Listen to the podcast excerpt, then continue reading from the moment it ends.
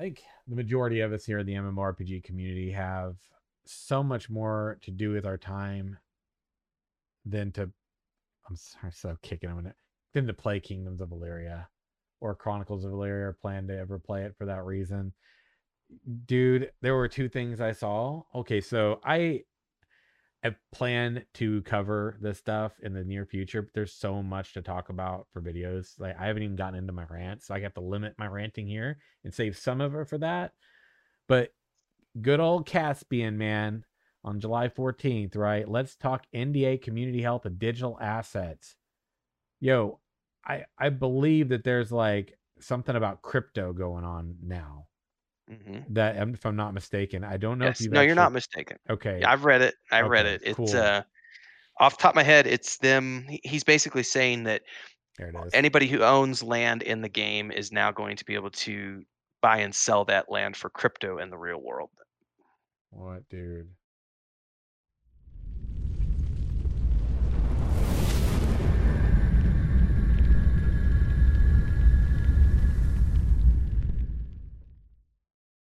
Welcome to the party. We are looking for more, your podcast for all things gaming with a focus on MMOs, RPGs, game development, and gaming culture. I'm your host, Phoenix, also known as Samorg, and I'm joined today by our returning party member. So welcome back, Renfail. Hello, hello. And unfortunately, the Nathan Napalm was not able to make it today. Feels bad, man. Feels bad. Luckily, though, he didn't get, a, you know, no cop issues this time. You didn't get busted speeding this time, get- Yeah, I know, right? It wasn't because he got busted speeding. Okay, friends, it's been a few weeks, but look, we've got a lot to talk about today. And, uh, oh man. Yo, before I dig in too far, though, got to give a shout out to all the Imperial Flames, which are the supporters here on Twitch, YouTube, Patreon. Thank you for keeping this party's bags packed and stocked for all of the fun and adventures we have here on the show. We have a lot of adventures indeed to uh to talk about today, but um it's a damn shame that Nathan won't be here, but uh we are gonna have a hell of a show and a full show for sure. Um but you know, typical format, obviously, if you want to uh, leave a message for the show, you can call into one five three nine six six four six eight zero one. Um, you can go to at the LFM show on Twitter, follow us there. Uh, the pinned tweet at the very top has uh, the place you can go to iTunes to give us a five star review, leave a comment, and if you do, we'll read it on the show. Um, yeah, you can leave us something in the mailbag for some grunt somewhere to get to us over at the LFM show at gmail.com. Uh, aside from that, we're gonna just dig in, man, kind of catch up with uh, uh, the homies here today. But Renfell, man, it's been look, I know I Few said yeah, it's been a few weeks. I said, you know, it might be a minute. Um, because Ashes of Creation obviously went into its alpha one stage. And uh, I am a content creator for that game. I've been creating content around it for years. Um, so obviously I had to dig in and I really wasn't too sure what time was going to look like or what the testing um, phases were going to look like, how that would align with the show and everything. Um, and then, you know, we actually had we planned on doing an episode, not like was it last week maybe? And I think it I think it was last week. Yeah. yeah, it didn't really align because there was stuff going on with with people here as well. So, um, so anyway, come hell or high water, we're making this one happen. We'll be here next week as well. Um, but yeah, what have you been up to in the past few weeks, man? Mm. Lots of um on on a on the work front, we've got a bunch of stuff banged out with the tabletop game. Published the first few chapters of the book. We're doing the first play testing next Wednesday. We're gonna be streaming that live with we got six play testers. Um, we've got all the company stuff wrapped now, websites and logos and brand the official brand name instead of Project Dramond. We'll actually be doing the official naming. That's all coming in September. Nice. So we've been busy with all that. And then game wise, I did dive into New World, which was a pleasant I'd say that's a pleasant surprise. Um, it was more than I because I went into it Mhm. zero expectations and literally pre-ordered it the day before the closed beta started Mhm. with you know i literally had written it off because i thought it was a pvp only game and then a couple days before launch i saw a couple videos and was like this sounds interesting bought it and then i binged it for like three days straight and came away going it has a lot of potential um, but yeah it's mostly just been uh, my wife and i just doing going crazy with like all the graphic design for all the logos and everything, and then my brother and I getting all the legal stuff set up for the company so that we can change it from the placeholder name and then start the playtesting, which is gonna be fun for tabletop stuff. Oh yeah, I'm a huge tabletop fan. I know Nathan nerds out about it too. I'm a, I'm like a Mhm. fan, but I'm always like a fan from a distance. I feel like, you know, like I, I don't ever feel like I have the time to actually dig in and play it. But like I don't know, man. I think here in the next year, I'm gonna have to I'm gonna have to carve some time out because I feel like I'm missing out on a lot of fun. You you you are missing out, man. Yeah, there's been a lot of really great things in tabletop lately too. So, um, yeah, New World. There were a lot of people in my own community, um, even in my guild, that have been playing that lately. Yeah, I joined your guild's group on hmm uh, in New World. Yeah. Um, I didn't really do anything with anybody because I play at weird hours and everything, but Right. uh, I know they're excited about it. Um, Mhm. you know, I, I I think it has a lot of potential. Um, I the only concern I have, and I, I said this in the review that I did on YouTube, I think the only downside that I see of it long term is going to be can they have enough content at and I I fucking hate saying this Mhm. because I feel like so many games because th- this so many games only focus on the end game, right? Mhm. Yeah. New World has done something very well in that there is a boatload of content for all types of play styles throughout the game from level 1 all the way up to the cap. But I do concern because this is what I saw. Mhm. I saw everyone in the course of like 1 week just bum rushing to cap and like kind of skipping all of this really cool amazing content that exists in the game and I don't feel like there's enough to sustain people uh, if that's what you're going to do. If that's your path to rush to Mhm. the end, A lot of I don't think there's going to be enough to sustain a population at the cap at this point in time. But we'll see what happens after uh, after launch and what they plan to do on DLCs and stuff. Yeah, I think that you know there's there are there's like the I I don't know, man. I kind of wonder sometimes like how great of a population these days uh, is there that really just focuses on getting to the end quickly and bypassing because some people don't hate some people don't care about quests or don't care about like some of those steps along the way like when you have like for example like crafting and things of that nature that might be part of the leveling process for some people.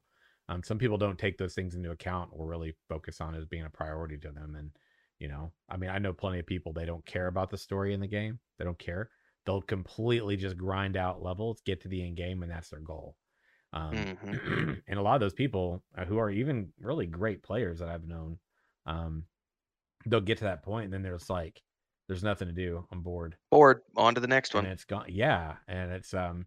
So there's like those people, right? And then there's the people that just really like to savor every step along the way, and they super focus on you know every every you know line in the text for the the narratives or the quests and things and they do take their time with like you know if there's animal husbandry or if there's like crafting or whatever you know like taming their mounts or you know maybe even breeding them or, or whatever they might be doing along the way.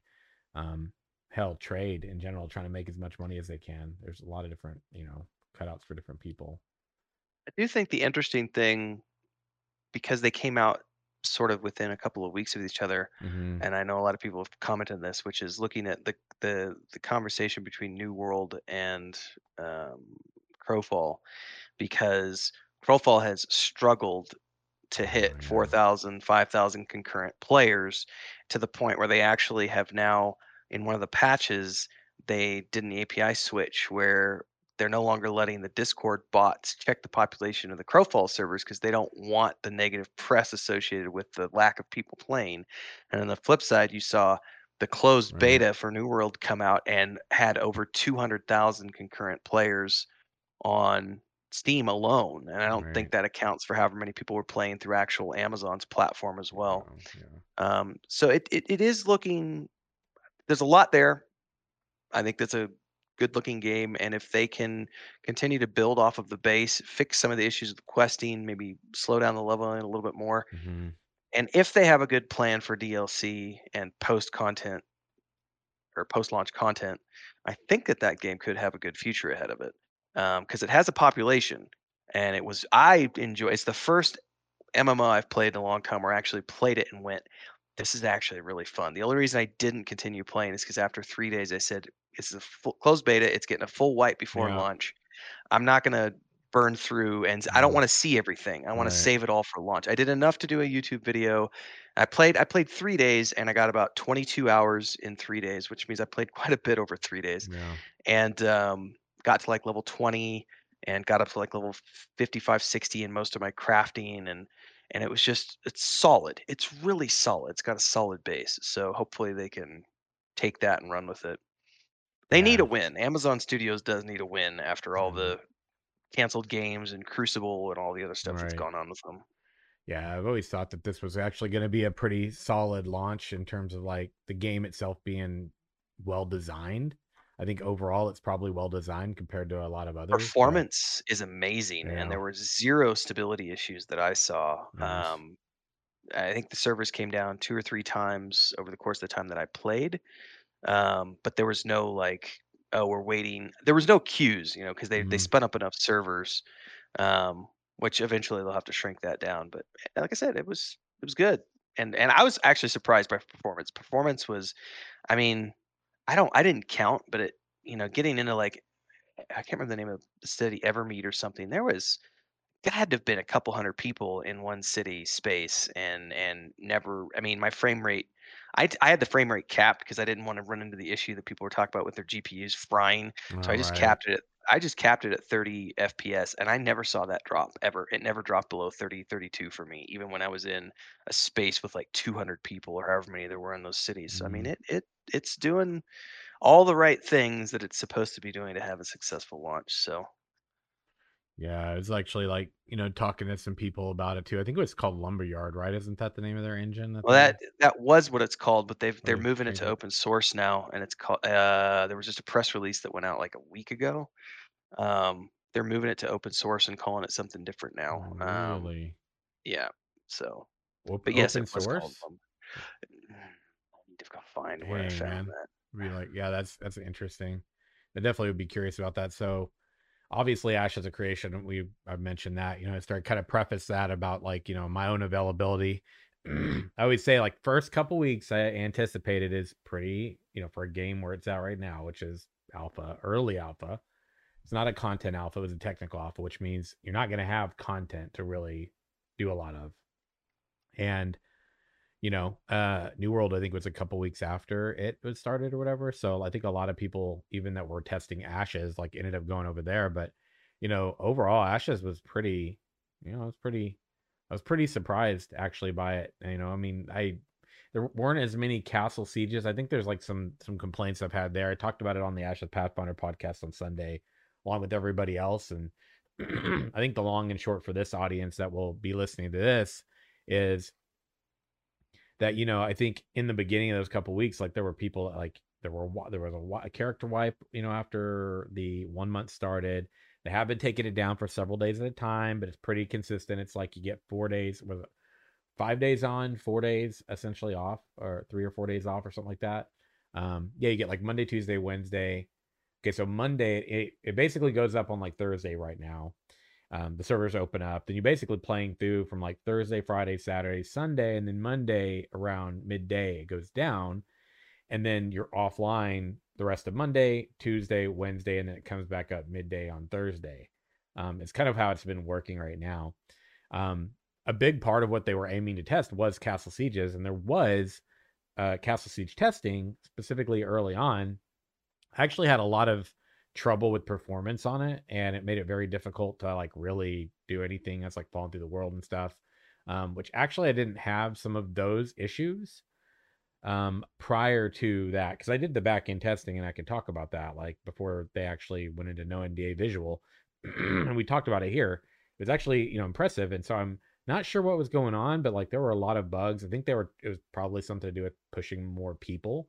Um, and I thought that like the lagginess that I experienced might have been re- as re- a result of like, um, you know, that I was streaming at the same time as doing it, but performance wise, my computer wasn't really having issues. And when I like would check in with a lot of other people, the consensus was that streaming really didn't seem to be the contributing factor to that because people that weren't streaming and people that were, it seemed like you had half of them that like had that issue and you had half of them that didn't. And I got a really good rig, so gonna say, you just updated everything, like, a couple months back, I Mhm. recall, um Yeah, solid. I mean, I got a 3080, I got an i9, I mean, Yeah, 64 gigs of. RAM. I I'm rocking, man. I'm, like, set up to multitask, so, um, plus my performance on my GPU and CPU weren't, like, really bad. Um, so it was yeah, it was definitely, like, an interesting situation. Don't know what contributed to it, uh, but the unfortunate thing is since there wasn't as much testing around that, now the population's died down because consumers consume content and content isn't Mhm. plentiful in a technical alpha. So as a result of that, you you're really doing back-end testing. And now I think the the overall concern for many people in the community really isn't like that the game's like bad or anything. Actually, everybody overall for the most part is pretty happy with it, which is a huge win for Intrepid from my perspective. Uh, the downside is uh, people want content. Well, New World's got a lot more content and it's in a beta, so there's a lot more there Well, and it's yeah. I also feel that's an unf unfair Unfair comparison though comparison. too. Mhm. Yeah, because New World is literally launching at the end of August Exactly. and has had, you know, much bigger team, a lot more m I would assume a lot more money and a lot more time, Yeah. Um, to put things not and and no no shade being thrown at No. Steven and his team, Absolutely but not. all the people working on New World are veterans who have built MMORPGs before, which streamlines the process to some Mhm. degree. So, um, yeah, I would say that's I wouldn't I wouldn't worry about that too much because I Mm-mm. don't I don't think that that's a comparison that's fair to make because it's a it's a independent, crowd-funded, you know, game versus a streamlined AAA game that had a lot of money and everything else thrown at it, and it's, like, 1 month from launch, whereas Right. I think from what I've heard again, I haven't played the Ashes beta and stuff or alpha, excuse me. From what I heard, I think people most people are saying it's still a couple years out from being Yep. at a at a place where it's gonna be launched. So, yeah, it's they got plenty of time to catch up. Mhm. Yeah, and I think I think the thing that people are saying right now is I think we all would like to see them put everybody on the servers that they have together into one place and just, like, Mm. basically boost everybody, give them the gold, whatever, and let them just go in there and just test things, you know? Test, like, the castle sieges. Cause right now, when the quests bug out, like, the most lucrative way to gain XP is through quests, and they don't all work and they break sometimes. Then you can't get to the end, you can't get the epic gear, so there's, like, this bit of imbalance, and people probably aren't really as motivated and all that stuff, and, you know, I think it could be pretty good for for what they're doing to kinda just, like, throw everybody in a into a place, let them kinda create these characters, give them all the things, and let them go in there and just start hammer hammering Yeah, I mean, if they've if they've already done all the data collection that they need from the alpha and you're you're coming down to the end of it, why not? Just boost everybody Mhm. up to max. Have fun. You know, here here's a send-off weekend and just That's blow through cool. things. I think so too. Um, New World's been looking pretty good. You know, my main complaint's always been thematically, I just can't get into it. Uh It's just like the the time period. I guess it's in the Bermuda Triangle with something somebody Oh, sorry. I was right? I was trying to wrap my head around thema th what you meant by theme. Yeah, yeah. that's one of the reasons I was initially not just for the PvP aspect, 'cause originally it was gonna be, like, as I recall, it was literally gonna be, like, you know, the colonial people coming over from Europe to the New World and, like, Mhm. conquering the Indians, uh, the Native Americans, as as they say. Right. And, um, uh, the that obviously threw a big red flag into everything because I was like, "You can't do that." Like, that's just not cool to to do that cultural appropriation and and everything and and, like, glorify it. So they went away from that, they took away the PvP. Um, I don't know that it has an official setting, I'm not a professional on this, um, Mhm. But I think the theory is that, yeah, it's kinda like it's an island set in a Bermuda Mm. Triangle-ish thing, and that the and it's basically like, here's an island which has a mysterious it's like Lost. It has a sh a mysterious shroud around it, and the people who are on the island can't die, they just keep resurrecting, and, um, that's part of the lore, and so that's when you're running around, you're seeing these different buildings and edifices and things that have been built over the centuries, and so you're seeing many different time periods represented in the different areas of the game world as you run around because there have and I haven't unfolded all the lore yet, but it's just this has been going on for centuries, and so, uh, maybe longer. I I really don't know the timeline, but yeah, it's it's it's a I've heard the Bermuda Triangle angle before. I don't know if it's officially set in the Bermuda Triangle, um, but it's that that vibe. Um, I story-wise, I I feel like it's a little eh, a little lacking in that department. There are lots of teases, and it's enough to kind of Mhm. keep me working on the main quest. But the majority of the game is a bunch of you know repeatable content, and there's all the settlement stuff that you're doing, and all the crafting and everything else. Um, so it remains to be seen, from my perspective, if the story is going to play a bigger part or not. Because Mm, right now they're doling it out very, very slowly. yeah. I'm curious too. I was like, I'm looking over the article you sent me to talking about Amazon is contributing the Lumberyard game engine to open source and it will be known as the Open 3D Engine. Wow. And there's like 20, I think it said 20 companies 20 are founding are members. yeah, Yeah. yeah. What, dude? So this is very unexpected. Yeah, that just happened like that that that came out. What is it? The 6th of July or 6th of something is that article? Yes, July 6th. What? I am actually really surprised about this. I would have totally expected them to find a way to try to monetize this and try to like make it about Yeah, I don't know. I don't know why they chose to go that route because Star Citizen is using Lumberyard, and that's another really big in development game. Obviously, it's not an Amazon Studios game, but it's using the Lumberyard engine since they switched away from Crypto or from uh, Oh, Cry, CryEngine. Um, so I don't know. Um, it's interesting. This is very interesting. I'm really curious about this. This is something I'm going to to look into a little bit more. I want to like, yeah. It says while Amazon originally licensed Lumberyard from Crytek, the maker of the CryEngine, the company has rewritten the code from scratch. Wow. This is this goes into the lawsuit that uh, I CryEngine brought against uh, uh, Roberts Space Industries and Star Citizen because they were that's what they were saying. It was like, well, all of this was originally CryEngine, and you just rewrote it, and since it's part of it's ours, we deserve a piece of that pie. And mm, you know, there's it's it's been an interesting evolution. wow. Uh, I know when my brother and I first saw Lumberyard, it was Austin Game Conference 2017, which is when we took Saga of Lucimia there, and we were as part of the indie, the indie game dev showcase, and and Amazon had a booth at the game conference, and they were showing off the Lumberyard engine, and we were looking at it going, "This looks kind of cool," because what they were showing at the time was a very whatever whatever demo they had set up looked a lot like uh, Star Wars: The Old Republic, so it was a stylized game, but it was like this looks really cool, Mm, and you know it's nice to see another option coming out besides Unity that's easily accessible. And then around that same time was when Unreal decided that they were going to start offering the free version for everybody, and and and and some more competition is never a bad thing uh, because it leads to innovation. But uh, yeah, it's interesting to see that it's going to be going open source now. it really is. Yeah, it makes me uh just I'm actually really want to like look into this a little bit more and try to understand Yeah, I don't know enough about it. I just that's that's something that got I I came across it the other day. Um, Yeah. I think it was in I where did I just find it?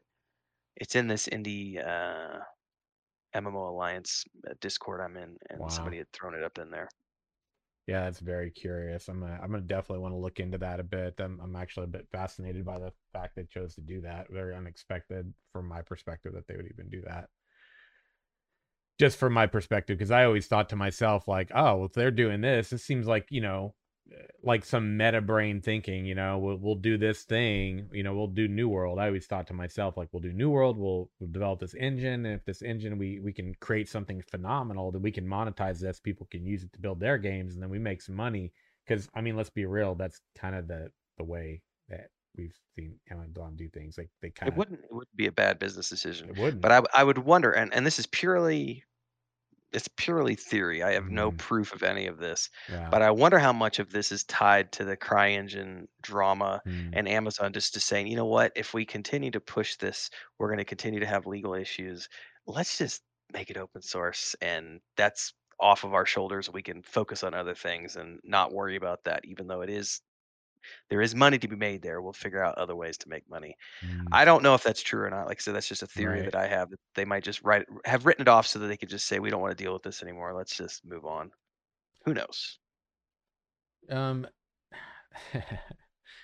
so there's our two cents on New World, right? I I think it goes through closed beta to August 2nd, and then it Something like that. launches Yeah. August 31st, if I'm not mistaken. I could be wrong about that second date, but if I remember No, it's correctly, uh, it's. I'm pretty sure it's the 31st. Yeah, 31st. Okay, pretty sure. Yeah.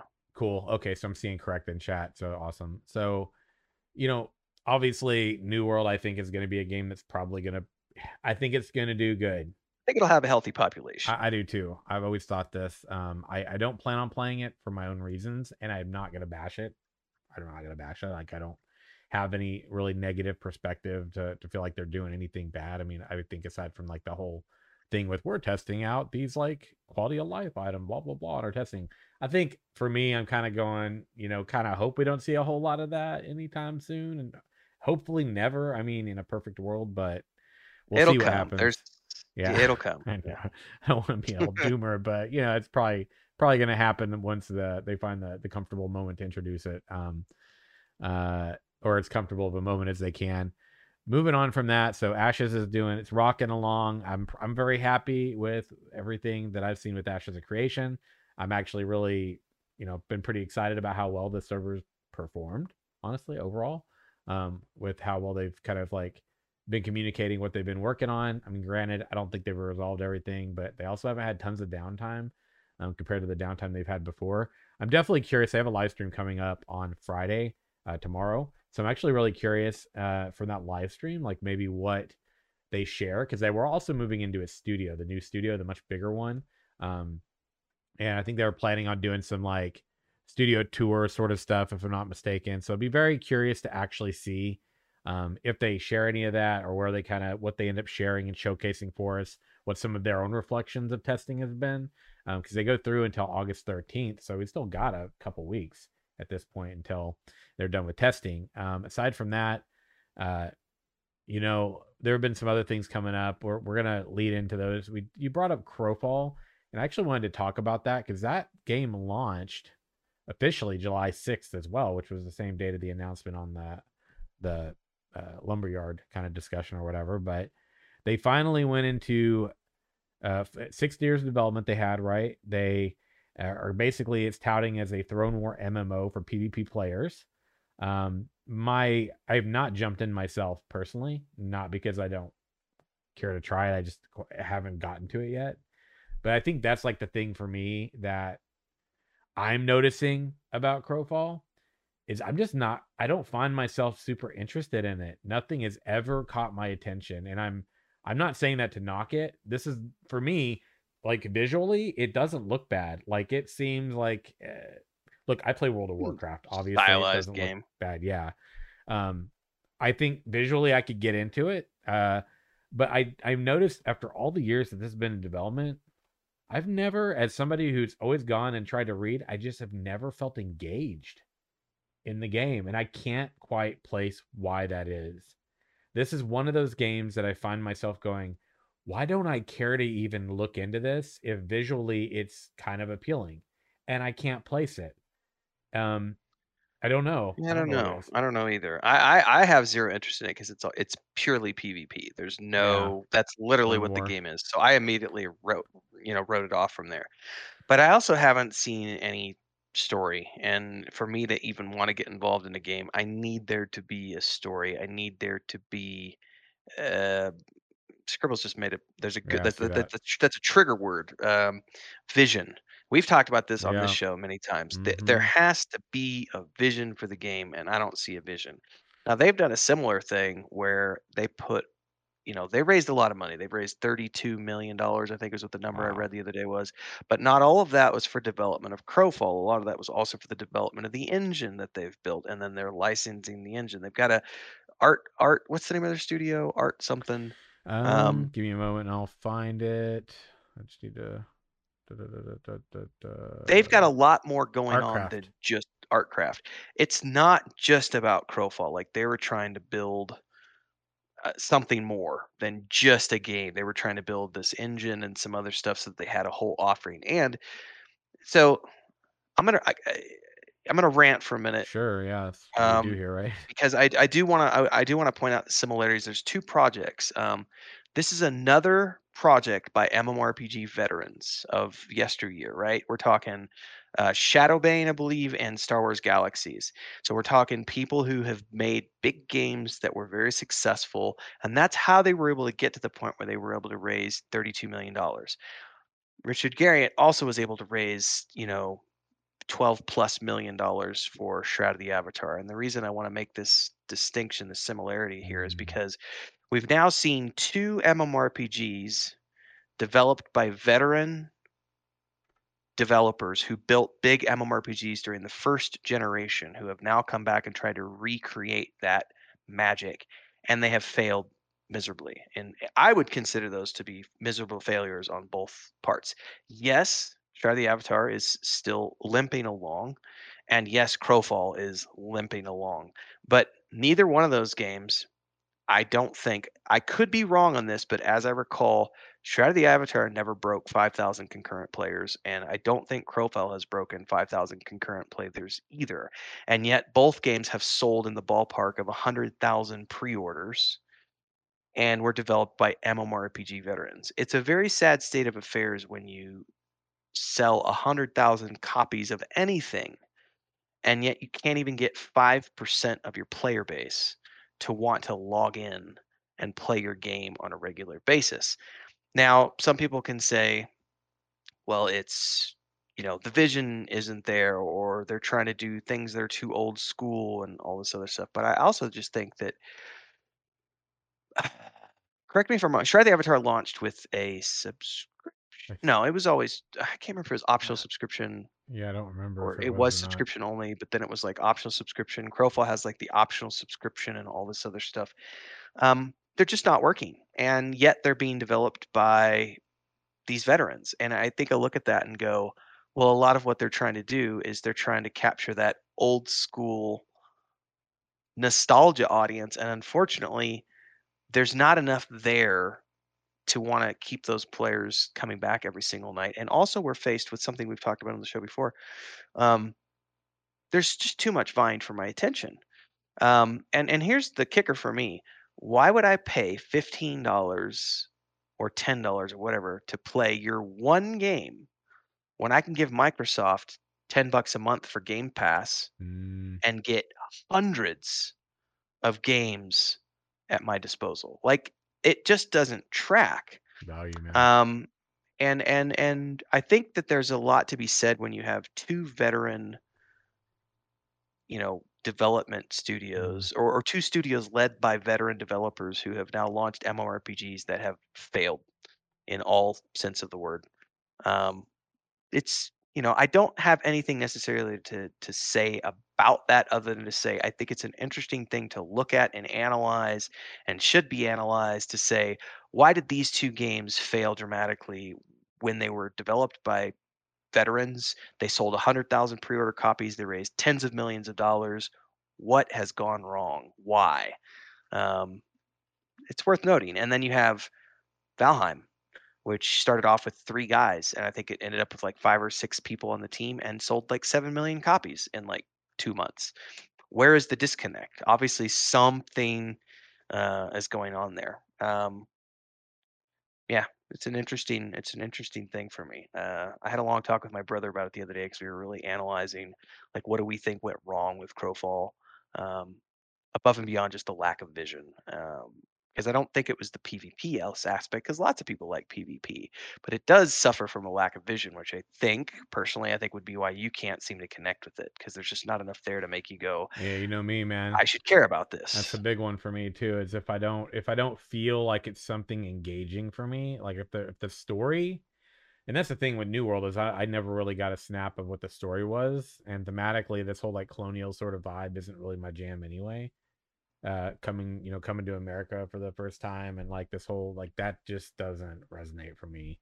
You know, I will say that that doesn't really exist in the game anymore per Really? se, um, because there's no native. At least I haven't seen it in New World. There's no native population on the island. It's just these. Mm. It's it's there's a armor there's like a mountain in the center, and there's like creatures, and then there's all the people who have shipwrecked there over the years.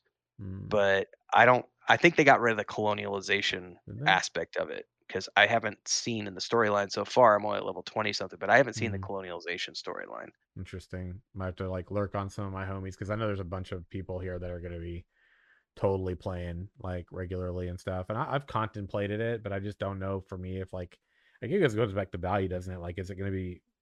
Am I gonna? Is it going to be worth buying to play it for me? And right now, it's like it's not. I'm not saying it's not worth my time, I, and I wouldn't benefit from playing it in some way, shape, or form. Yeah, but you also got limited time. I so. also have limited time, so for me, it just doesn't kind of make the cut. It's it's sort of the deal out of everything I, could, I got it going on right now. Um, but that's not a negative reflection on the game at all. But Crowfall, on the other hand, this one right here, like I don't really see what's going on with with New World a ton. Like story wise, I never really felt like there was a very great presentation on that. But Crowfall is a whole nother level of like vision problems for me. I just have like nothing there. It's just like I don't here's PvP, yeah. have fun. And I'm like, uh, what is the reason for the PvP? Like, right. why do we exist in this space? What are we doing? Why are we here? Why are our souls here? Why are our Mhm. avatars here? Like, what's the Yeah. purpose of all of this? Like, I've never seen any of that Like portrayed to me. like check this out. So I'm gonna actually pull this up and look for it. I'm gonna give you a perfect example of why it is that I'm just like I don't really understand this. So I'm gonna go and type in Crowfall in my my email. Crowfall is launched, right? There's their launch email, and I got this. I'm just literally going back because I know exactly what I'm talking about. July 6th, right here. And they they go in and talk about where's that? Something about being a crow, the crow VIP. You know, they're talking about oh my gosh, where they're basically talking about how you're crows or whatever, and how you can represent being a crow and all this stuff, and they show all the swag here and everything, and I'm just like, well, what's that even mean to be a crow? Like, what's that mean to be a crow in Crowfall? Like, I mean, these like phrases that you're tossing around, is it just like people in the community? Like, I don't see anything. Even in the launch email, it's like game guide, celebrating a launch with a six pack. Here's all the stuff you can buy. Here's the VIP you can get in on. You know, here's the VIP rewards. There's nothing at all about the story here. Like literally nothing. Not even it's time to get into this planet name or anything. And I think for me that's a big part of it because every presentation I've gotten, I'm like looking at other emails right now too. Um, I'm just going through it all. I'm talking. I'm looking at like the June. In June, it's just talking about testing dates, introducing this feature, right? Prophecy um, offers what it offers and everything. But here's the collector's edition. Here's the early bird special. Here's the VIP. It's 95% of this is what you can buy and what you can pay us to get stuff and things. it's literally, it sounds to me like it's just this is what we're going to call membership. Yeah. Crows are our members, and here's the Yeah. various tiers of membership. But it's like, Yeah. you're telling me what I get for being a member, but you still haven't told me anything about what- what your fucking game is. Like, Why is this? Why am I? What makes me passionate about being in this world? Aside from PvP, I could do that same stuff in another game. There's plenty Yeah. of them that have it already. Which by the way, I got, I gotta, I gotta do a quick little, you know, spe- just this is a side thing real quick Mhm. about PvP anywhere. So I've got Red Dead Online on the Mm-hmm. PS4, and that's that's that's a game that I play to relax. I, I do it in the mornings with coffee, and I I'm doing it the trader thing. So I go out and kill a bunch of animals, skin them, and turn it in. Well, I didn't realize, and I've been playing this game since it launched, and I didn't actually know that the there's a difference. You can do two different types of deliveries when you're going to town. One is short and one is long. Short, I'd always ever done just on the short ones, and you don't get attacked by other players because you can have defensive mode toggled on, right? So then I go in to do this long version, a long delivery, because you make more money. And I get halfway through and it says other players can attack your wagon. And I was like, okay. And I did a couple of those, a couple mornings in a row, no problem. And then the third morning happened and I was making the run and I got ganked by a team of five players who ganked my wagon and then repeatedly killed me like four times in a row until I finally just did a parlay and said I'm I'm done and I went and like made breakfast and had to cool off a little bit. But that's what I'm saying. Uh, to to to- counter, not to counter, but to trigger off of what you just said, you can find PvP everywhere, even on the PS4, Destiny 2, Red Dead Online, you name it, you can find PvP. So everywhere, man. why should I care about it in Crowfall? What makes PvP and Crowfall special and meaningful? Like, what makes it like something that's going to be interesting to me that makes me passionate to want to be playing it, to be doing it? Like, you know, Ashes has a vision for it. Like, even New World's got a vision for it. Like, I've watched their explanation of PvP. I like actually caught some of that. I'm like, okay, I get it. Right on. You know, it makes sense. It wouldn't be like a big reason for me to play, but certainly it would be a reason I might want to give it a shot. But with Crowfall, when that's like you're saying this is like a throne, right? Isn't that what they call it? A throne. Hold on a second here. Get the actual term I stated before, right? Which is a throne war MMO for PvP players. So that's like your thing. like you got to tell me all about what makes this a vision for a Throne War PvP game like Mhm. exciting and why I would be excited to play it or be passionate about being in there and and, and whooping people's ass in that world. Like, why am I? Why do I want? And also, aside from like, why would I want to play it? What makes it meaningful for me to play it? What's going to attract me as a player?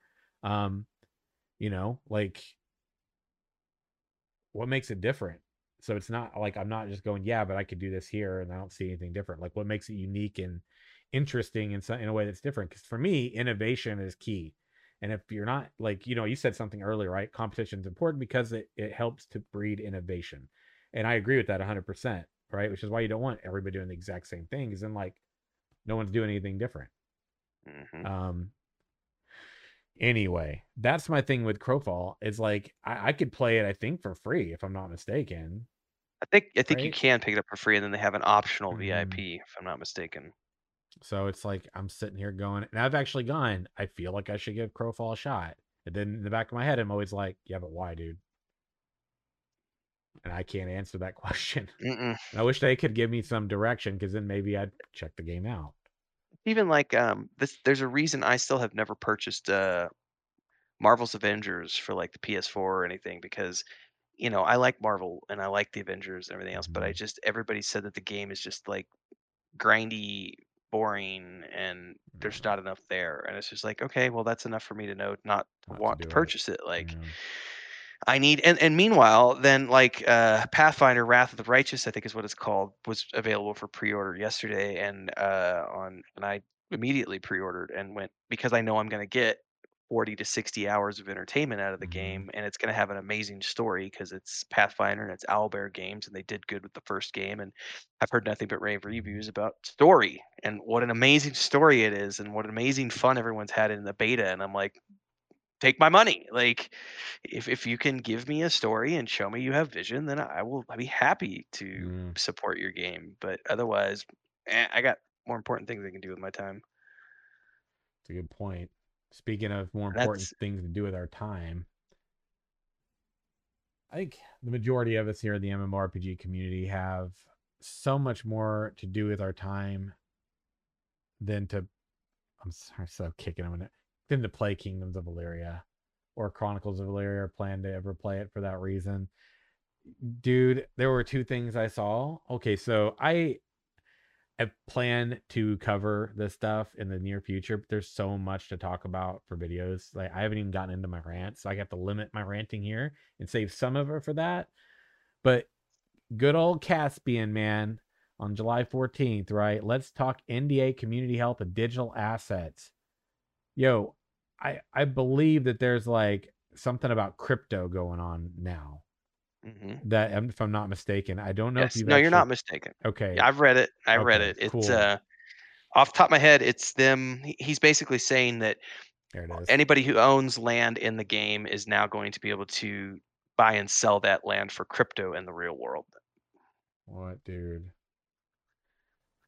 Taking this step will allow players to trade, buy, or sell their items from cryptocurrency or even fiat currency in a way that is secure, safe, and auditable. So there's never a question of ownership at the appropriate time. Either, expos- dude, like it's just every every opportunity. If I can sling anything at you to get you to give us money, I am really, really managing my emotional state a lot right now. I just want to say that, like to to to remain cool, calm, and collected because I just want to like rant about this. It's every opportunity this guy has to find a way to try to get people to give him more money. That's every day of this guy's life.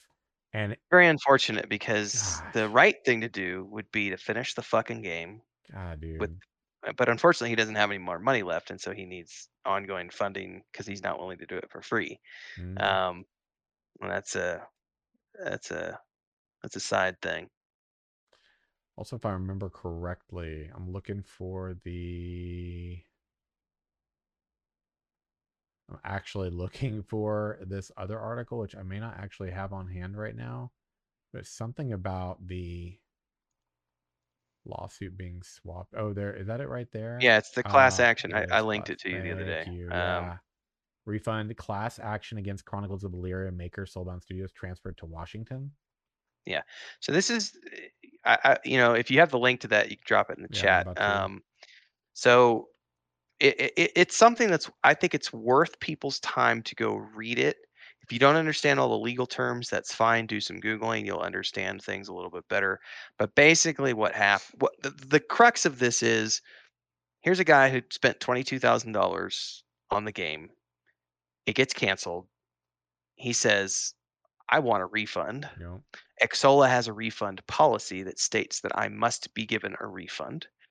Everything they did post Kickstarter, Soulbound Studios, was done with Xsolla. Therefore, if I'm not going to get my money from Soulbound Studios, then I should be able to get my money from Xsolla because they have a refund policy in their terms of service mm. conditions, which is not incorrect. So this guy found a lawyer and found other people, and they were able to get a class action lawsuit started in the state of California, which I'm assuming is where Xsolla is located because Soulbound is in the state of Washington. Now, this is important because the lawyer and the class action realized, well, we're not necessarily going to be able to get any money out of Soulbound Studios, but we can get money from Xsolla because Xsolla is a massive company that Yep. does business on a global basis, and they have a mandatory refund policy in place. So obviously, what what what happened? The crux of this is that a lot of people looked at this and said, "Oh, well, that means that that they're winning. Uh, Soulbound Studios is winning." Well, not necessarily. What the judge in California said mm, is that, well, here's the thing there is an arbitration clause in the terms of service that you all agreed to when you clicked I accept with Xsolla before you did any transfer of funding. You accepted the terms of service. If you didn't read those terms of services, that's on you. And I would like to say at the moment, this is the moment where I would like to tell everyone read the fucking terms of service for everything oh, you Not wrong. sign because this is what happens. So, yeah, the reason so what happened is the judge in california said because there's an, a mandatory arbitration clause in that terms of service agreement then you cannot pursue a class action lawsuit in court it must go through arbitration and by the way i'm also granting the other request to move it all to the state of washington since that where soulbound studios is and they are the crux of what's going on um, arbitration is not a bad thing. It, it, it's just private court um, instead of it being public. The, the the reason why most companies have these arbitration clauses in there is because I think it's like 88% of arbitrations end in settlements. Um, and the thing with arbitration is is those are binding judgments. So they can't be appealed. And that's why companies like Xsolla like arbitration because it avoids a, the appeal process and getting things bumped up to all the way up to the Supreme Court level if it needs to be. So if you do it through arbitration, it's theoretically it can be quicker. It can take just as long as normal court, depending on discovery and all these other appeals processes. But at some point, once the judgment is rendered in arbitration, that's it. You cannot appeal a judgment from an arbitration case. It's binding arbitration. So that's why these companies prefer arbitration because it forces people to an outcome that cannot be appealed, which can be good or bad because that it, it's binding to both parties and you never know who's going to win. mm, Um, the I think the um, the big thing I, I would think to look at here is Xsolla is the company now who is really and Kira did a video about this, which I th- actually thought was really good. Um, he he talked about this a little bit, but there there there's an aspect of this which I think a lot of people aren't aren't thinking about, which is that Xsolla is pissed off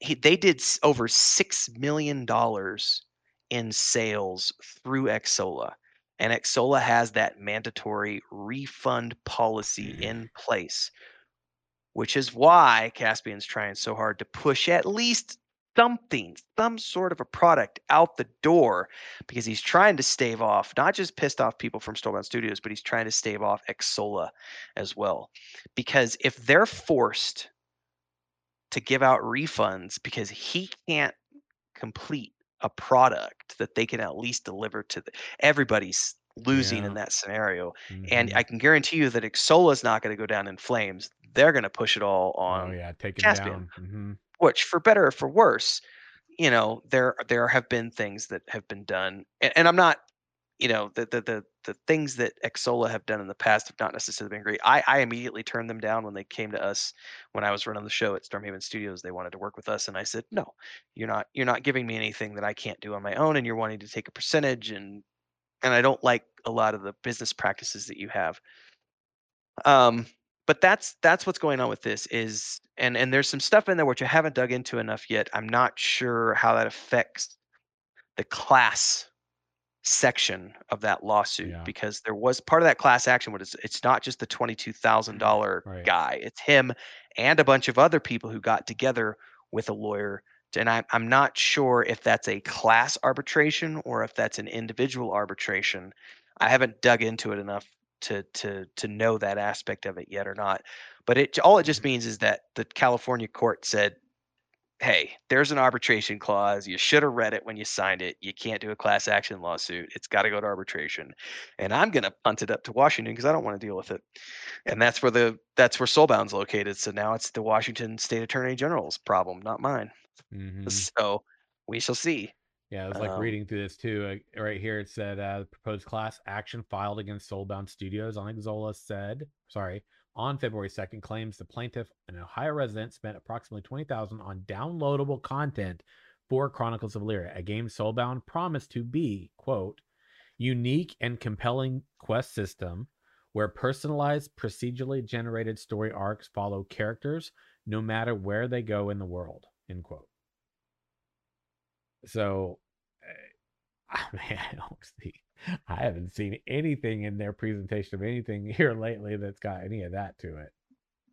No, and and this is this is worth this is very important because the outcome of this case is going to affect Yes, all independent developers and all Kickstarter project. But 100%. anybody who has ever developed an independent product and and taken money either through pre-orders or through Kickstarter or whatever the case may be, this is going to render a judgment based on if you produce something that's dramatically different from what you took money for, Yes. if you take too long to develop something.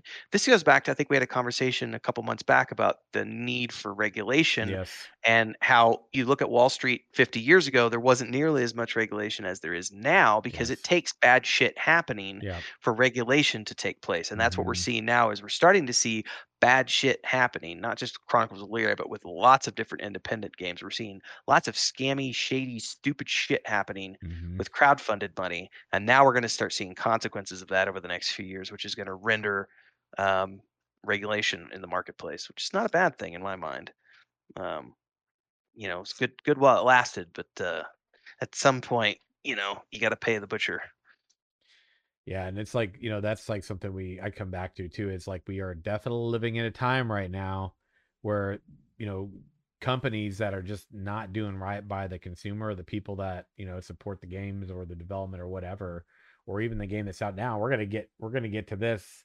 I was gonna say this is a good segue. It is a hell of a segue, right? Because what's the big the big daddy of all all discussions for this show today is man, and I I say this with a heavy heart. I'm gonna I'm gonna pin I'm gonna put a pin in that and let you sit there and marinate on that for a second because I forgot another point.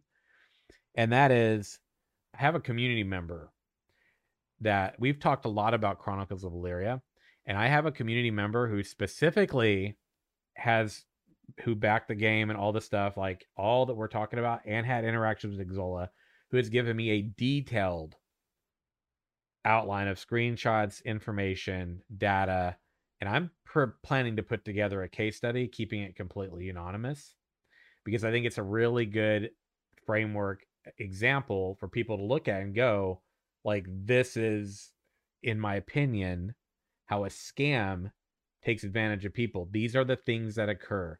Here are the steps that are followed. Because I hate to say this, but there's a structure to it. And you Mhm. can go and look at some of the other games that have been pulling the same wool over people. Like, for example, I believe Dream World and plenty of other games. It's like, well, if they did it, let me see if I can get in on some of that action too. I just want a piece of the pie. I want a piece of the scam pie. and you know what the one of the best things that people could do is uh number one read everything in detail like you said and do your research and hopefully this when done along with plenty of other things is a good piece that can allow people to do their research on like what the warning signs are like what what not to do. I mean at some on some level yeah it comes back to individual choices but still you know th- there does need to be regulation. There do need to Mhm. be measures put into place that protect people from people like that that are doing these things. And from my perspective i don't believe that there are good enough protective measures in place. There's not, and there's also the case of, um, and I'm gonna I'm gonna poop a little bit on stupid people here for a minute. Yeah. Um, oh but there's also uh, my brother and I. We're just going through this because my brother and I have this little side gig that we've been doing for about a year and a half now. He does most of it. I've just got money in the Mhm. project, but he he buys and he buys old consoles, handhelds and stuff, and repairs them and and then sells them on eBay and stuff. And he had a recent case of somebody where he clearly in the description text he's selling uh he was selling an Xbox game and another Xbox game with it, and he in the description says the case for this other game is cracked and broken. It still functions, it still closes, but it is broken, right? So he he he showed it in a screenshot in a in a picture and listed it in the description text. The guy bought it, got it, Mhm. Left a review and said, "This is bullshit. One star review. The case was completely broken, didn't open, no photos to show this, no description telling me that it was broken." And it's like, dude, you had pictures showing it cracked and you had a description showing that it was cracked and broken. That's why it was being offered at a discounted price. Mm. You lose the right to complain about something when you don't read the fine print. So as that's you also need protect this is why there are warning labels on like uh, a can of uh sprayable air to clean your computer. Don't use near open flame. This is flammable because some dipshit yeah out there it. went and blew something up, you know, or don't drink radiator fluid because somebody out there did drank radiator fluid. You know, it's like uh, regulation helps and we do need it, but we also have to understand that there are some people who just don't pay attention to man. Yeah. Right. You got it goes back to read read it, man. Just do that part. That is your that is your job if you don't want these things to happen. Now, if you're doing that and then things happen, that's that's where the regulation I think comes into play of being important to have there. Yo, here we go. So coming back to that pin, that painful pin. And this genuinely does uh Oh, do I have low volume? Hold on. Wow, it sounds good to me. Okay, cool. So Blizzard, man. I'm just gonna say Blizzard. Yep. Fuck. Fuck, man. I I've been upset by Blizzard Activision. Let's just say Activision here. Um it, King Activision Blizzard at this point, right? That's like what we're really saying here. This is rough, man. Like shit. I played World of Warcraft for a long time, dude. A long time. I stopped playing it because I stopped thinking they cared about the game. But okay, for those who don't know, right, this is a, a huge deal right now, right? Activision Blizzard has got a lawsuit. Um, they how, what's the best way of, of saying this in short? They're being sued for misconduct, essentially, towards people within the company, right? Uh, there have been a lot of different uh, people. There's over, a, a, I think, something like 2,000 plus people at this point who have signed an open letter. Um, Uh, it's more than it's more than wait. it was more than three thousand as of yesterday. yeah, it was like two days ago. I think that I, I heard it was two thousand or whatever. And one of the things that cued me into this was I saw Steven Sharif, who's the CEO creative director for Ashes of Creation, essentially posted something on Twitter about like you know just how horrible he felt about seeing that that was happening. And I do too. I feel horrible to see that that's happening because you know I think of like the fact that there's been so many man there are so many points here there's people in Blizzard who have been behaving very inappropriately towards other staff, right? Sexual misconduct, That's the basic version of it. Like the more detailed version of that, you have a lot of stories apparently that are coming to light right now. And they are being sued. Um, there have been tone deaf, in in my opinion, tone deaf responses from the developers. Right. I saw former Blizzard uh developers like Mike Morhaime, right? Metzen, like all these people who were you know chiming in on it and i'm just like man dude like how I, you can't help but wonder how long was this going on and people that knew about it and you you can't help but wonder did some of the people that i thought were like these icons in like gaming industry like actually participate in this? Look i don't know if they did or not i'm not i'm not accusing anyone but when you've dedicated a lot of time to a game that you've loved and you're like, oh man, this is always framed. I think about BlizzCon. This is framed as like, you know, we all come together about the game we love. You know, we're a thriving community. We're in this together. We're on this vision. It's great universe. And then you find out stuff like this is going on. And this on top of how I've already been already felt about what was going on with the game's development in general then you've got these like what I consider tone deaf responses. Um, then the Activision, right, head guy. Says what's his name again? I, I Bob, was it uh, Bobby? What's his name? Yeah, Bobby Kotick. Kotick yeah, Kotick. Thank you. Yeah. So I thought that the J. Allen Brack, right? He is the current Blizzard president, right? I thought his the response was just like, okay, okay, that's super. Eh, when it feels generic in something like this, it's just not a good a good look. Well, there's there's a bunch of so I think there's a few takeaways. One, the most important takeaway for me is that it's not just they're not it's not just they're just being sued by someone random. No. It's the state of California. Yes. So this is this is the highest level of the state you know and it this is after a two year investigation. So it's not just like willy-nilly we're going to sue blizzard for sexual misconduct misappropriate remarks bad pay all these other issues with racism and, and misogyny and all these other things. This is the state of california saying we just finished a two year investigation and we have found such egregious issues, so many horrific issues with this company and this frat boy culture you know, and I'm going to say something here. It's it's the for any of you who support Trump, I you know, sorry to you, but you know, it's the whole grab him by the pussy type of mentality, right?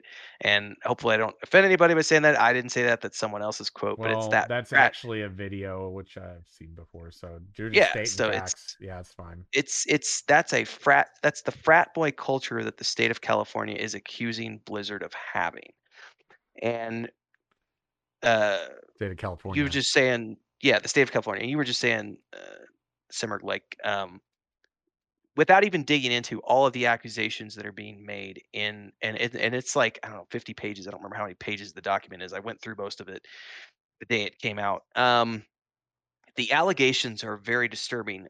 Uh, several individuals are named specifically. The one individual, particularly, who was the creative director uh, one of the creative directors of World of Warcraft for many years, was apparently, and they just announced this, I believe, yesterday. Blizzard came out and said, "Oh yeah, he was fired in 2020. He didn't just leave; he was fired for misconduct." And it's like, but you're you didn't tell anybody that until now, and we're finding out that he only got fired after the results of the investigation. So if there hadn't been an investigation, he would have still been working with you. Like there are a lot of questions being made by people, but it's not just the sexual misconduct allegations. It's also the misogyny and the racism. It's the fact that women developers have consistently been underpaid and never promoted against compared to their male counterparts. My favorite are like the evidence of like these these male uh like lead developers like showing up late to work and being like you you know you're my little assistant developer go do the things that need to be done and i'm going to go play call of duty in the break room with my other three lead developers and and there's just a whole bunch of stuff in this document that's that's being alleged the behavior and the way people are treated and the lack of transparency about pay and it's a nasty nasty nasty lawsuit. So it, it it's covering wow. a whole bunch of stuff yeah, and i think the the tone deaf remarks are appropriate and to be called such because on the one hand you have all these ex people like Mike Morhaime and Chris Metzen who are like, "Oh, we apologize. We can't believe that this happened." And it's like there is you have to think about this for a minute. I'm not defending them at all, but I do need to say this. In a company where you have 10,000 employees, it does become difficult to know what's going on at all times in all corners of everything. And some people will say, well, that's your fault. If you're the president of a company, then you should be resp-. and I agree, you should be responsible for those things and you should but it can be difficult. I'm not I'm not using that as an excuse. I'm just saying here's the reality of things. If you've got an HR department and something gets eh, handed up through the chain and it goes through 10 different people, each person is going to have a different response to those claims and each person is going to have a different interpretation of those claims and they're not always going to pass on the information in the exact same way. They might change the wording and it might get handled in a different way and by the time it gets to the president the guy at the top it might be a watered down version of what actually happened and he might not actually know what actually happened down here at this level because it went through 10 15 20 hr people Yeah, before it got to him not an excuse No, no. I'm just saying that's the reality of a 10,000 company, 10,000 employee company. That being said, the reason you're seeing Metzen and Morhaime and all these guys making these dramatic apologies is because they are preparing for what's to come.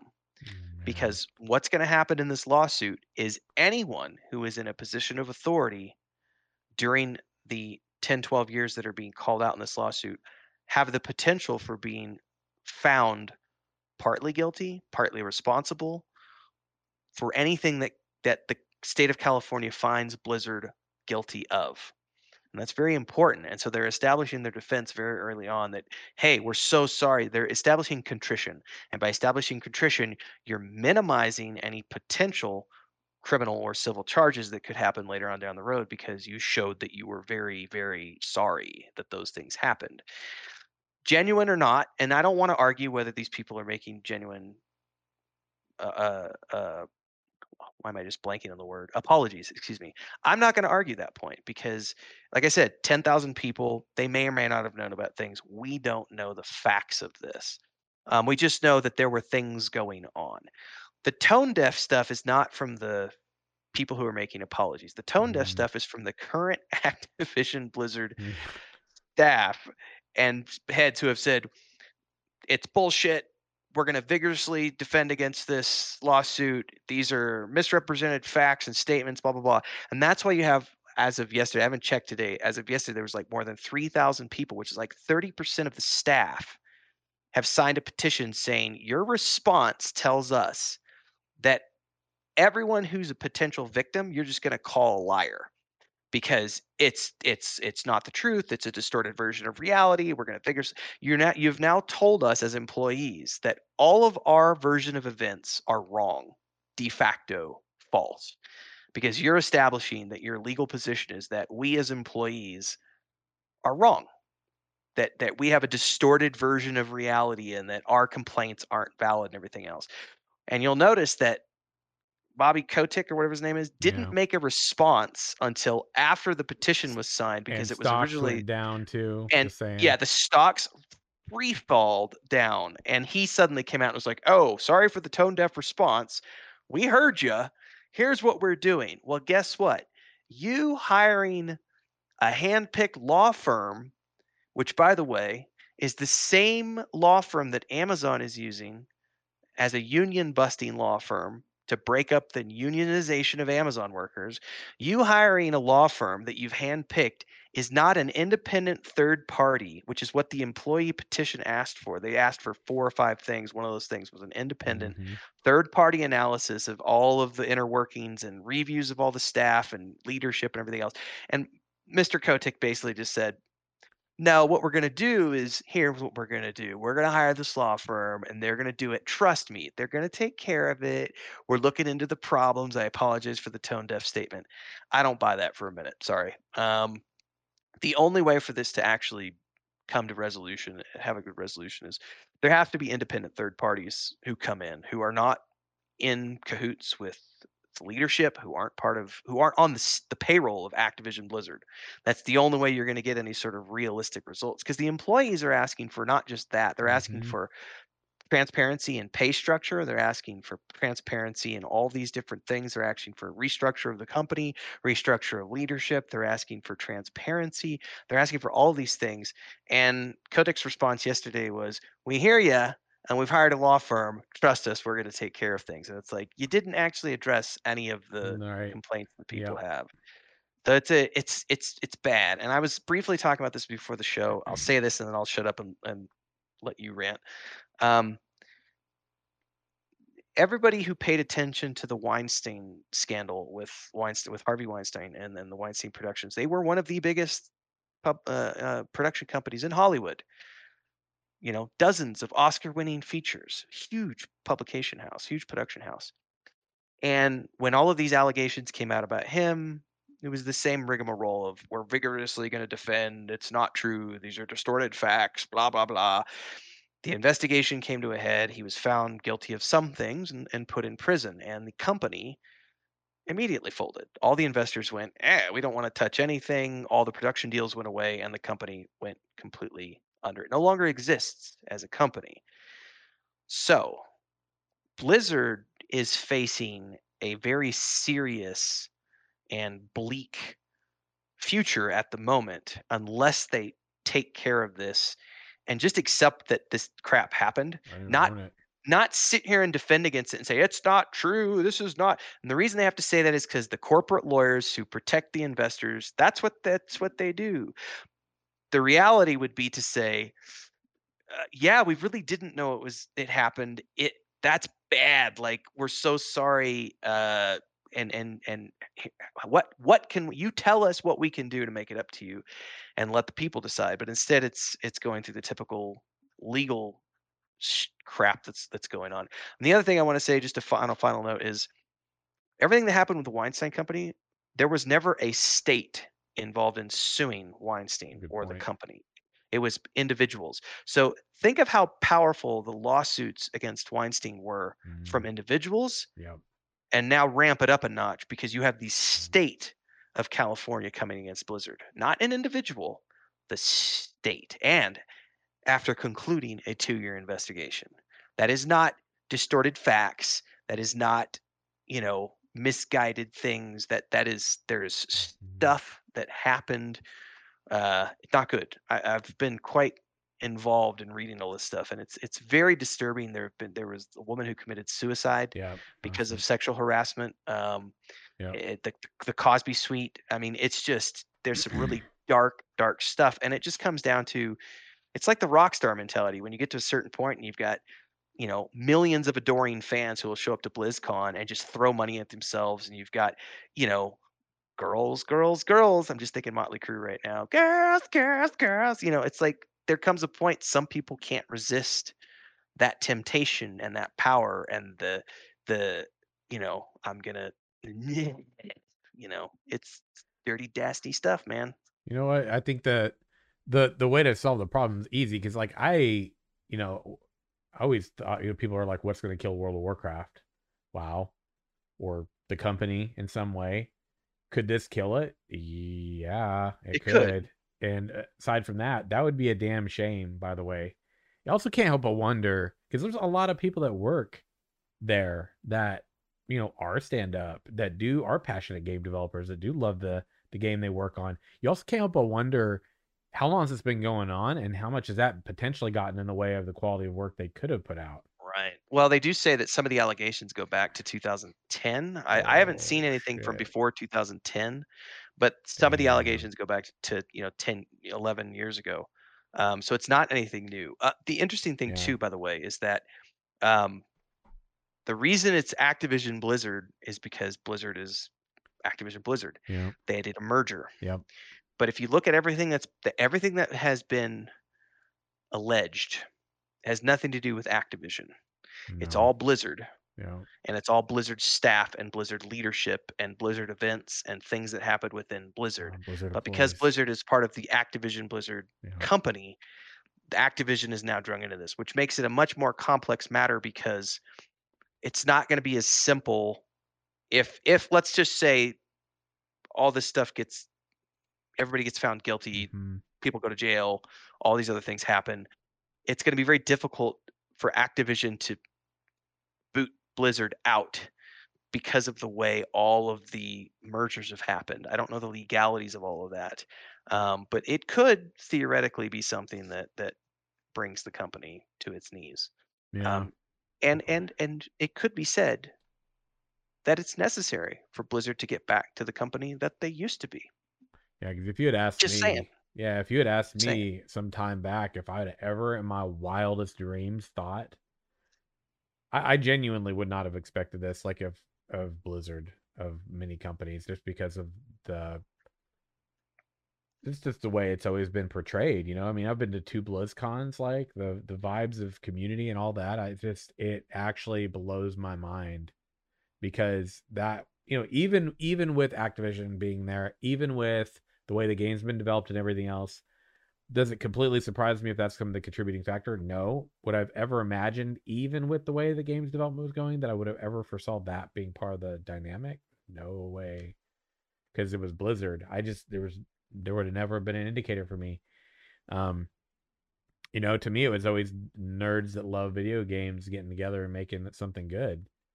And then, you know, you hear this happening and you know, you can't help but feel for me, I I I empathize you know with with with that and with those people and with everything they've gone through. And then you know i see this and i'm curious what your take is on this because as we've been sitting here talking about this i actually didn't know of that about this. But it looks like a someone posted on the ashes of creation reddit said a simple thank you from some of us at blizzard. And i'm just like what and apparently it says there's a food truck that was actually parked outside of the front of Blizzard. And it says on the board there, Intrepid Studios and the Ashes of Creation community support you. Heart, enjoy lunch and stay strong. Kudos. Wow. Um, this is also um, I was saying earlier that we also saw, I think it was as of yesterday or the day before, all the Ubisoft employees Wow. Are standing up and supporting Blizzard as well because they've been facing, I mean, it's been three, four, five, maybe not five years, but three or four years now of ongoing issues and controversies with the leadership and executives at Ubisoft getting accused of sexual harassment and and multiple people getting fired or leaving the company because of these types of of, of things happening um, so it- it's really good to see not just the big dogs, but it's also good to see companies like Ashes of Creation coming out and hmm supporting in solidarity of the developers. Because, like you were saying earlier, you know, probably 99% of the employees working for Blizzard hmm have are just people who want to work on games. Yeah. And, and but now they're being lumped into this this melting pot because of the actions of the 1% of their company who are drunk on power and money and and doing really sketchy shit Yeah. um but it like i said it does go beyond just the sexual misconduct it's there's a whole and this is whole part of the list of things. ongoing it's the ongoing me too movement of not even the me too movement per se but it's the ongoing me too movement as well as the ongoing disparity in pay um, between the sexes uh, there was a good example of this uh, not to sidetrack too much, but um, I think it was called All the Money. It was a Ridley Scott directed movie that uh, um, it did reshoots because they brought in Christopher Plummer to replace what's the guy from House of Cards? I'm forgetting uh, Kevin Spacey. Oh, Kevin Spacey it. got fired off the movie after all the allegations were made. They brought in Christopher Plummer. Mark. Wahlberg was on the movie. They had to come do reshoots. Mark Wahlberg and Michelle, forget her last name. When they came to do the reshoots, she got paid fifteen hundred dollars She's an Oscar-winning, Oscar-nominated actress. Mark Wahlberg's never won any awards, right? He got paid $1.5 million for the reshoots, and she got paid $1,500. This just goes to show you the level of disparity in many industries between men and women. Award-winning actress who should be making as much money as him, but she got paid 1500 bucks versus and people will say, well, she should have negotiated in her contract. And it's like, well, women don't always have the same negotiating power, especially, and I say this because I live in Mexico and my wife has gone through this. women in Mexico. Are you kidding me? There's no such thing as equality in Mexico. If you're a woman in Mexico, you will and you just accept the fact that when you go work at a place, you're going to get your butt slapped, you're going to be whistled at, you're going to be you're going to listen to misogynist jokes be made about you. It's just a fact of working in a workplace here in Mexico for many many women. And there aren't the same level of protections and and human not human rights, but there aren't the same level of um, uh, human resource departments that there are in the United States. But even in the U.S., we're seeing that human resource departments fail dramatically, as in the case of Blizzard, and we're seeing the just the, the disparity because so many people just want to work in games that they're willing to work for pennies, and people will take advantage of that. If you're willing to work for something that's five times less than what someone else is making no one's gonna give you that. You gotta fucking ask for it or fight for it. Like they don't just give it to you, and it sucks. But that's just the reality It of the world we're in, and that's something that's hopefully going to be changing for the better eventually. Man. It is it does. It's it's very very disappointing, you know, with with with Blizzard and everything that's going down. And they had a walkout as well where they weren't you know, they walked out and everything. And I think this the answer to solve the problem is very simple.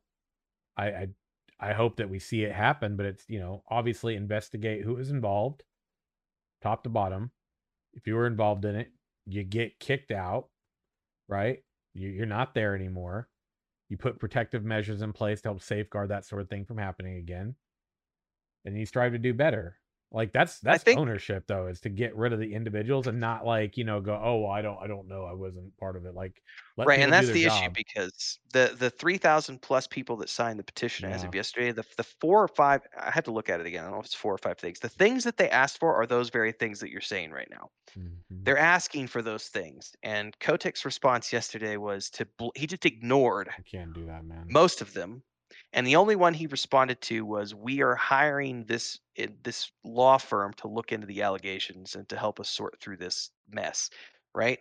Well, that doesn't even address even No, one of the issues because you hand it literally their petition says we want a third party to come in and you Yeah, you handpicked. And I think yeah, it's very ironic that the same company that they handpicked is the company that's helping Amazon counter it's union busting is what it is because Amazon workers want to unionize to get rights and Amazon or excuse me Blizzard workers are now basically they're doing walkouts and they're getting ready to they're it's it's looking like the next step could be unionization good. for the workers as well. And so what what Kotick has done is he's gone out and hired this big law firm that fights against unionization Doesn't look and not a good look, homie. it's not a good look. Not It's not a not good look not when that's the one thing you respond to. How about the more important shit of like, yo, people got hurt. Like that should be at the core of what you're responding to. You certainly shouldn't be hiring a company to cover your ass and then go, let's respond to the one thing. Let's talk about how we're going to cover our ass. and and make it try to look like you're doing it for the good of You're doing a favor for everybody. employees. And it's like, no, you're not. You're protecting your investors. out of here with that shit, man. and your hundred and fifty million dollar salary. Like Yeah. that's what you're doing. So Oh, yeah, the, the real change. Honestly, the only thing that's going to provoke change right now is going to be the lawsuit doing what it's intended to Mhm. do, finding people guilty, punishing those people accordingly, and then also uh, leadership Yep. accepting not only the responsibility for the failure, but also saying we have to take responsibility for the we have to be responsible for the change of this company. Absolutely. And if that means, and here's the thing, here's the hardest thing that that means. If that means stepping down to let someone else lead the company because they're a better fit, then that's what that means. Yep. But most people don't have the balls to do that because they don't want to lose money and power. Yeah. It's it's not it's not that easy. Although if I'm not if I don't remember if I could be wrong on this, but if I if I remember correctly, didn't he also have like something against him once upon a time? Bobby Kotick? Yeah. I don't know. I, I need know. to I need to do a little bit of research in my abundant spare time. You know, we know that's my abundant spare time. Let me do a little bit of re let me research this. But I could have swore there was at some point in time something about him. And there were jokes being made about about like because of him being kind of like sleazy or something as a result of this like thing that had happened. I can't I don't know for sure. I just I'm just going off of memory and Usually, if I'm like remembering something, there's a reason for it. It's possible I have the wrong person, but I don't feel like it. I feel like I remember something. Usually, usually I'm not off if I do, but I don't know. Now it's gonna drive me nuts. I'm probably gonna have to Google that shit. So Prepare for a deep dive. deep dive. It seems like there's a, a, a handful of those coming up here soon, and uh, man, to those people that are used to this podcast and everything, I know that these, you know, podcasts have been a little slow moving. I feel like right now there's so many things going on in the gaming domain that weekly episodes are almost important to like not miss out on like covering things because then it's like I, I feel like I've missed out on talking about so many things that this was like damn, I wish Nathan was here for this, you know what I mean? Because it would have been really interesting to hear his take on this too because he's you know, he's got he's got a lot of perspective. He's on this. invested in Warcraft as well. See, I'm is. I'm out of the three of you, out of the three of us, I should say, I'm the one who's not necessarily as invested in World of Warcraft because I've never played. I've played retail like six weeks out of all the time it's been available, and I played Classic for like six months, and that's that's the most I've ever played Warcraft. So I have not been invested in the company like everybody else has. But I do know, and I have friends who have poured their heart and soul into this, and as players, they are affected and then I see people who are developers who are like, "Am I going to be screwed out of getting a job ever again because I worked for Blizzard?" Like, you know, I this is supposed to be my dream job, the place where I came that was like the pinnacle of like game development. Like you get a job at Blizzard and you're set for the rest of your life, and now it's like maybe I'm not set for the rest of my life because maybe it's a tainted, you know, now it's this tainted thing. Um, and and in the defense of Nathan not being here for this show, this isn't going to go away anytime soon. We'll be talking about it soon. yeah, the lawsuit. picking up on I'm sure next time. The lawsuit's going to go on for a while, so it's uh, it'll be interesting to see. Um, honestly, you know, I, I I was surprised the fact that there were thirty percent of the employees did the sign in and walk out and everything Right. else, and I would I would expect that number to grow as people become less afraid of losing their jobs and and realize that you know it's i mean you d- eh, the, the reality is that many people won't stand up because they need that paycheck. Need the paycheck. they've got two kids they've got two kids they need the health insurance they need people will turn a blind eye to a lot of shit if it keeps food on the table the kids in school health insurance gas in the car. Man it's so it's sad but true. I mean people will not everyone is in not everyone has the luxury of being in a position where they can have their integrity Yeah. at the forefront and and be able to to demonstrate or to protest or to say no this isn't right i've had enough like everyone always says you have a choice everyone has a choice and it's like yeah i have a choice done, to feed my kids or lose my job and Yeah. you know it's not that easy for some people No, dude. I think it's it's and I think it's very important too to like I just want to like say this too.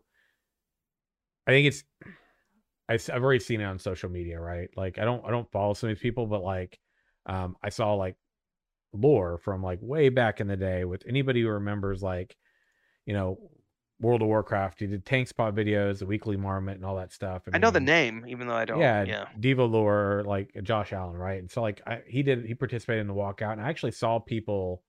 It was on Twitter, granted, and I'm not trying to be a big thing, make a big thing out of her, jump on the drama train. I'm just making it as a point. I saw people going, "Yeah, you you didn't know about this. You're there. You were in this position. You worked this close to these people." I'm like, that doesn't mean you know. You don't know who's in the know about this. Just because someone could be up in the top of a community uh, management position, or just because someone was like you know the the, the face of some you know uh, podcast element or a community roundtable element or like did some of the shot calling during BlizzCon or whatever for like arenas or any of those kind of presentations. Like just because someone's involved in those and they seem so upfront, that doesn't mean they know. That doesn't mean they're aware of it. Like, and I d- I think it's also very unfair to like look. Should we want to support these people? Absolutely. Is it important? Absolutely. But I agree with all that 100%. But I, I think it's very important to not go, oh, you work at Blizzard. Are you one of them? That that doesn't do any good, man. Like there are a lot, a lot, a lot, a lot of people that work there. And I think the second you do that, like you don't know, man, you could be literally demonizing somebody who is in a position working at Blizzard who might have been subjected to that stuff you you don't know, man. So it's more important to like support the initiative and the legal proceedings and the well-being of the individuals who were harmed in these circumstances than it is to like look for someone to blame. You you got to follow the evidence, man. You got to let the people do their job, right? Do people sometimes not do their job right? Sure, right? But cross that bridge when you get to it. And I think it's important to support the people. When you've got that many people at Blizzard who are supporting a walkout, and then you've also got like a developer going, "Oh, we're not getting any work on the game game done." Well, no shit. Of course you're not. I would expect that the game's like moving along as normal when you got people at Blizzard that are like, you know, standing up for this initiative and like doing a walkout and everything else. So obviously this is going to be going on for a while. Um my my hope though genuinely is that I genuinely hope that the people that have been wronged, you know, uh, that are done right in this situation. I hope that you know that, and I, I think that this is going to because I go back to the state of California. When the state of California is involved, you're not just talking about a lawsuit from one person to another. It's not a civil suit. This is like this is the state of California going after Blizzard. Like there's they got some stuff there. Yeah, I mean, you, you've if you've completed a two-year investigation and you think you have enough to Mm. take a 10 billion, what is it, 10 billion dollar company Oh, with 9,500 employees to court, you've got enough to make you something stick. you do. And so this is the accountability, man. It's important that they're accountable for those people, look out for the well-being of others and do right by the community. And that's it. It's really a simple answer, man. Like it's simple answer to a horrible situation. You you don't safeguard the individuals who are responsible for this and you get them out and and you move forward and you do better and you own it. Which by the way, I I've seen some ownership, but I don't know that I really feel like I'm seeing the people that are actually there now. I haven't seen anybody that's there now making ownership. I've seen previous individuals Right. who were in leadership positions saying, Right.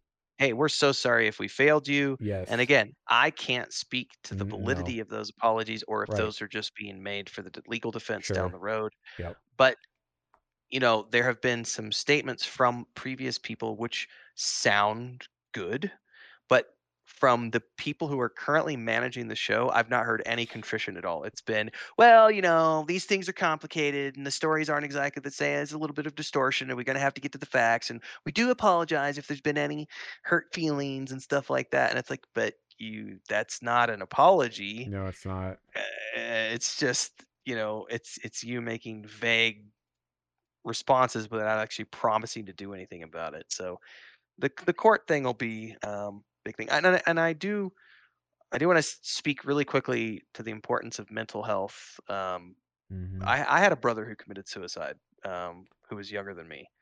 Um, not because of something like this, but he had there were issues. Um, Right.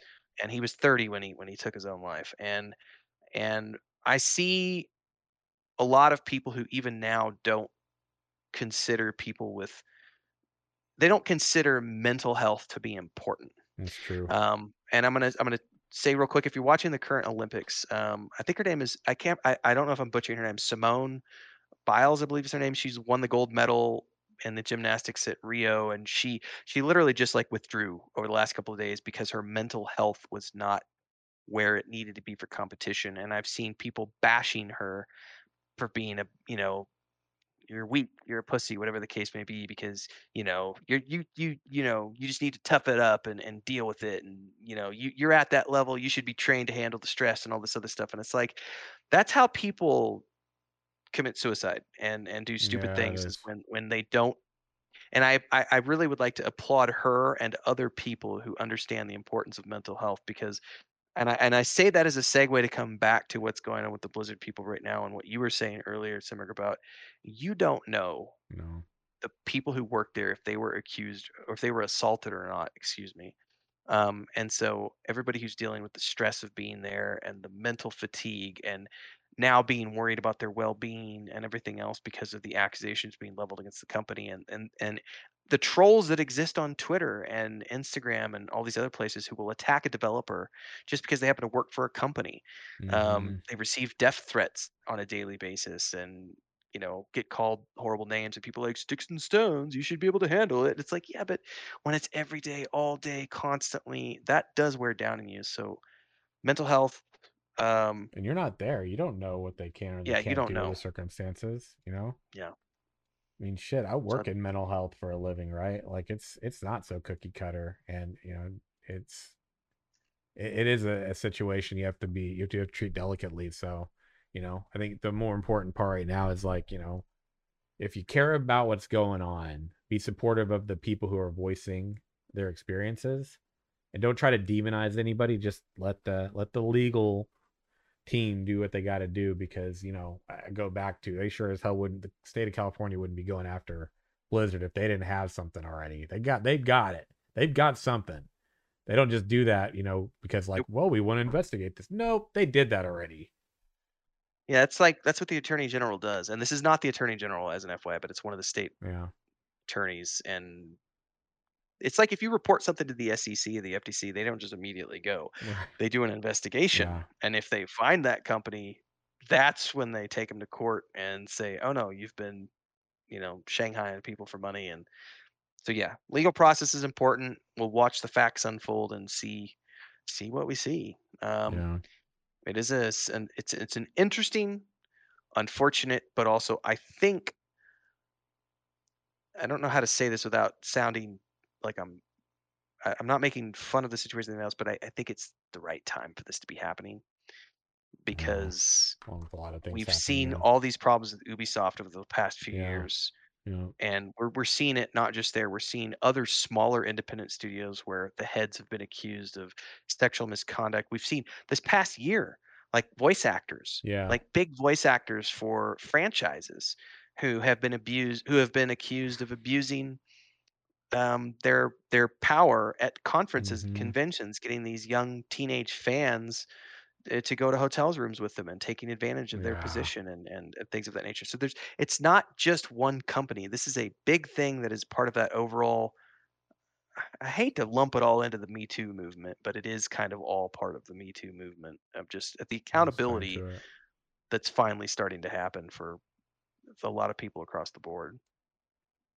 Yeah, I agree. And you know, with that with that being said, you know, like don't want to leave on a super negative note. um, we'll definitely continue like talking about this and like, you know, having discussions around this and kind of following it closely because I, you know, I do agree. I think that there are, you know, I'm not saying it's silver lining, um, but I think it's I don't want to say even good timing, but it's important that it is happening and it it's not, you know, because now you've got like this going on. This is gaming industry. You got the exploitive situation of like consumers and the gaming industry and kickstarting and all that. I mean, we we talked about this like you said a couple months back. So I come back around to we've actually had discussions about how like there's uh, gonna have to be big changes in the gaming industry for things to get better for employees, for consumers, the, for the customers, for the companies, for the games that are being developed. Like, and this is a layer of that, one of many layers, and it's unfortunate that's happening. Um, I think that my hope is that along with this and the things like Kickstarters and things like that that we've kind of been seeing, uh, I'm hoping that there's more attention kind of being paid to like we really need to make sure that we're really regulating and like monitoring some of these things a bit better um, because there is there is harm coming to people in some way shape or form and we're not really looking out for those people. So we need to make sure somebody is. Um, and i think that's that's where i'd like to leave today. Um, we've got a lot of things that are still on the horizon right now right? I've gotten a few different games that have been linked to me games that are in development that i'd like to talk about. Um, oh my god, I want to talk about Elden Ring, but we're gonna save that one too, because that one, Looked at it since Shit. last that trailer from a couple months ago. someone someone on YouTube did a breakdown. I can't remember the name, but they they broke down like the lore and kind of what's going on there. I was like, oh shit. I was like, I well, I, with I mean- Martin involved, I, yeah, You're I'm- I'm, right. I'm looking forward to it. yeah. So we got a few games that are like up and coming that are on the horizon. Um, we kind of hit on the ones today that really stood out. We'll definitely be touching base on Blizz again moving forward. Uh, some of the other things that we mentioned, games that have been developed we haven't talked about today. But you know, in the meantime, we got a lot of people around here who are going to still be testing New World, still be testing Ashes of Creation, Some people still testing and jumping into like Crowfall and experiencing that. Um, there's a lot of stuff going on with a lot of games right now. We didn't even talk about Final Fantasy 14. I want to get to that one too, um, because I know that's a good one to talk about next time too, because Nathan should be here and that one will be interesting. Um, I actually created a Final Fantasy 14 channel. I've been playing the shit out of Gwent. Does anybody play Gwent? Holla at your boy if you do. I have. I had it on mobile Oh, for God, about a year and a half. So so much. Gwent's a lot of fun, man. I played it four years ago, right? And then I like broke a bunch of duplicate cards down because I played it a lot whenever it was like, you know, in testing and all that stuff. Then it launched and I was playing a little bit, and then other things kind of stepped in. Didn't really have a reason to keep playing it. Um, figured I'd come back later. Well, that became four years. Came back and I was like, oh, I forgot how much I enjoyed this. Yeah, I, I did it last year at the beginning of the, or no, I it was last year during the the pandemic and uh, during the Mm. first part, and I started about six years, six months before the pandemic, not six years, six months before the pandemic. But on mobile, not on the PC. So everybody, that might be the end of our show, but uh, I'm gonna let Renfell go on ahead and kind of, you know, shout out his domains, what he's up to, where you can find him when he's not here on this podcast. Yeah, um, yeah, it's uh the two places that are most important to us right now are gonna well, really the number one most important place is gonna be Patreon because we are doing our tabletop game and campaign modules, the adventure game, point and click adventure game that we're Mhm. building, and the serialized uh chapters of the book that goes along with all that stuff. We Mhm. started in March and we're now starting the play testing is going to be streamed August 4th. We're going to be playtesting the first campaign module next Wednesday. So both of those are going to be patreon.com forward slash renfail. That's where all that Mhm. information can be found, and youtube.com forward slash renfail. And all those places have links to our Discord and all the other places. Outstanding, and everybody. We'll hopefully have Nathan back next week. Um, might be the end of our show today, but we are always looking for more to join the party. Rants a plenty, friends. Right. Until next time, y'all take care of yourselves. Stay safe out there. Walk in the light. Have a great night. We'll catch you again next time. Have a great one, everybody.